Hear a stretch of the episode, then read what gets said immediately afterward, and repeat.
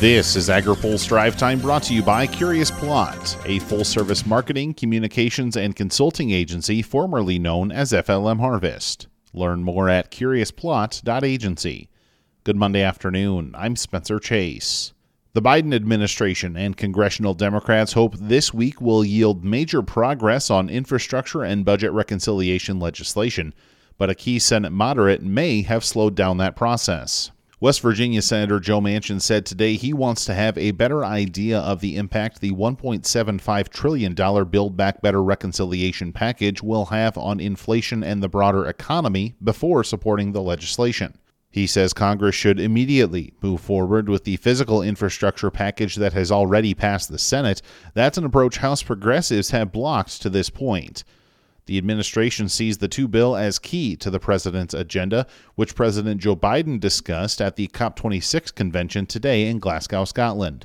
The farmers will not only help fight global hunger, but also use the soil to fight climate change.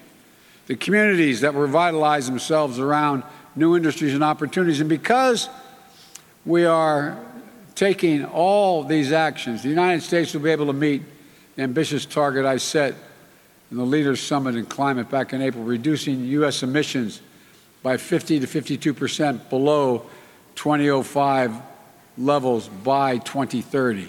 Phil Brasher has more on Manchin's comments and where things stand for the bills in his coverage on agripulse.com. Supply chain concerns are top of mind in agriculture, but one industry leader says his sector should be good to go next year. Andy Levine is the president and CEO of the American Seed Trade Association. Speaking on this week's open mic, he says he expects growers to have plenty of seeds to plant next year. Well, we think the availability is going to be strong in 2022. We're seeing some good numbers coming out of our seed harvest in those specific areas of the country that got hit a little harder with drought conditions. But overall, the crop looks pretty good as we look to harvest and condition that seed for the 2022 plantings. He says there are some supply chain issues popping up in the industry, but companies have been able to work around those problems to this point. We need to make sure we have those containers available, and that's a little concern right now. And then in the produce side of the world, we actually multiply a lot of open pollinated varieties globally and bring them back to the U.S. And again, we need to have containers to do that, and it's been a severe shortage of that availability, and some of our companies have had to resort to using commercial airlines and paying that freight because they need to get it back here for farmers to plant.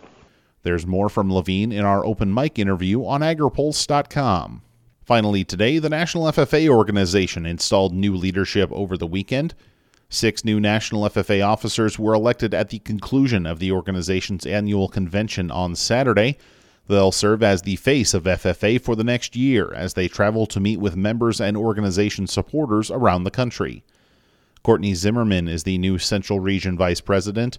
She says she wants to make sure students understand their role in the group. I just wanted to show members that they have a value within this organization. We have over 735,000 members nationwide, and while that's a big number, it's just so important that each and every single one of them know that they have a role within this organization and that they matter in this organization. Cole Bearlacker is the organization's new national president. He says past experiences as a state officer inform one of his biggest goals. My biggest goal is making sure every member who I come across feels valued and seen.